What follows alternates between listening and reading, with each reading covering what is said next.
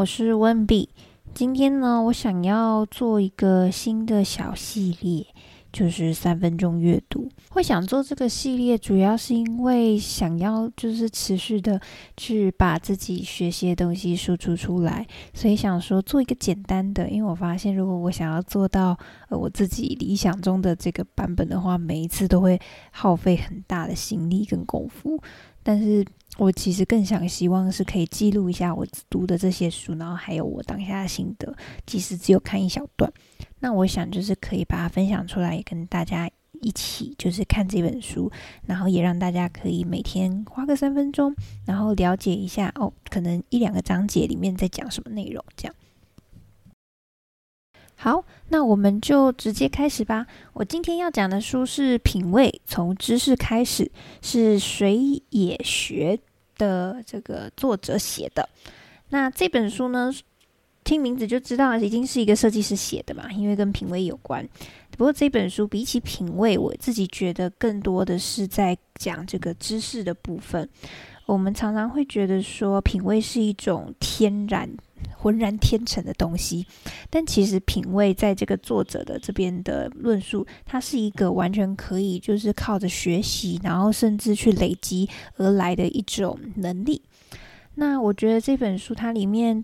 比起就是知识的刚刚我讲到的品味，它更多的是提醒大家要聆听他人，不要局限自己，以及相信生活的一切都是最好的安排。今天我想要先讲一下这个一切都是最美好的安排这个部分，这在书的蛮后面的，它其实是有举到很多的例子，不过我觉得最让我印象深刻的例子其实是他用这个我们去应酬的时候就是很烦啊，会觉得啊怎么这些人好讨人厌哦，然后还要跟公司的人相处这样。可是他这边有提到，其实即使遇到了这种糟糕的状况，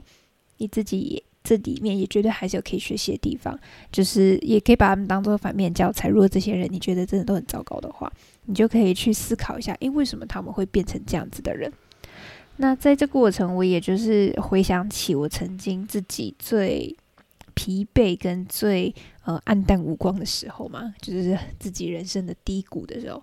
那时候是真的看不到光。但也因为有这个过程，其实就是我现在如果看书啊，或者是遇到麻烦的时候，我都可以马上的去了解那个状况，然后还有可以去吸收跟去体会，不管是书还是事情。我觉得在看到这一段的时候，我真的是想到那个当下，当时我真的是觉得非常的难以脱离这个困境，感觉看不到终点。但其实在这个过程中，我自己这样回想起来，就是结束之后回想起来，我发现这一段都没有白走过，反而会成为未来的一个养分。然后我也希望就是用这本书来提醒自己，就是这一份感动，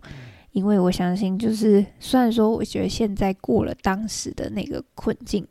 但是我相信在未来应该也还是会有其他不同的困境，那也希望自己在未来的遇到这种事情的时候，或者是遇到其他的困境的时候，也可以告诉自己说啊，这只是一个过程，这些都是学习的养分，然后这重点是这个过程一定会结束，它总有一天一定会结束。我觉得这个是在当初我在很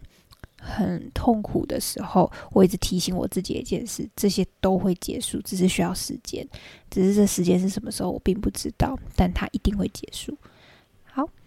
以上就是我跟大家今天分享的一个3分钟阅读，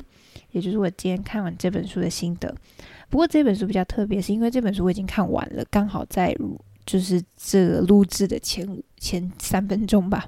我已经把它给就是看完了整本，所以算是今天算是小小的这本书的总结啊。如果你有希望就是了解一下这本书更多的一些内容的话，可以再写信跟我说，或是留言跟我说，这样子我就会去再把里面书其他我有记录的部分也把它录成 podcast 给大家。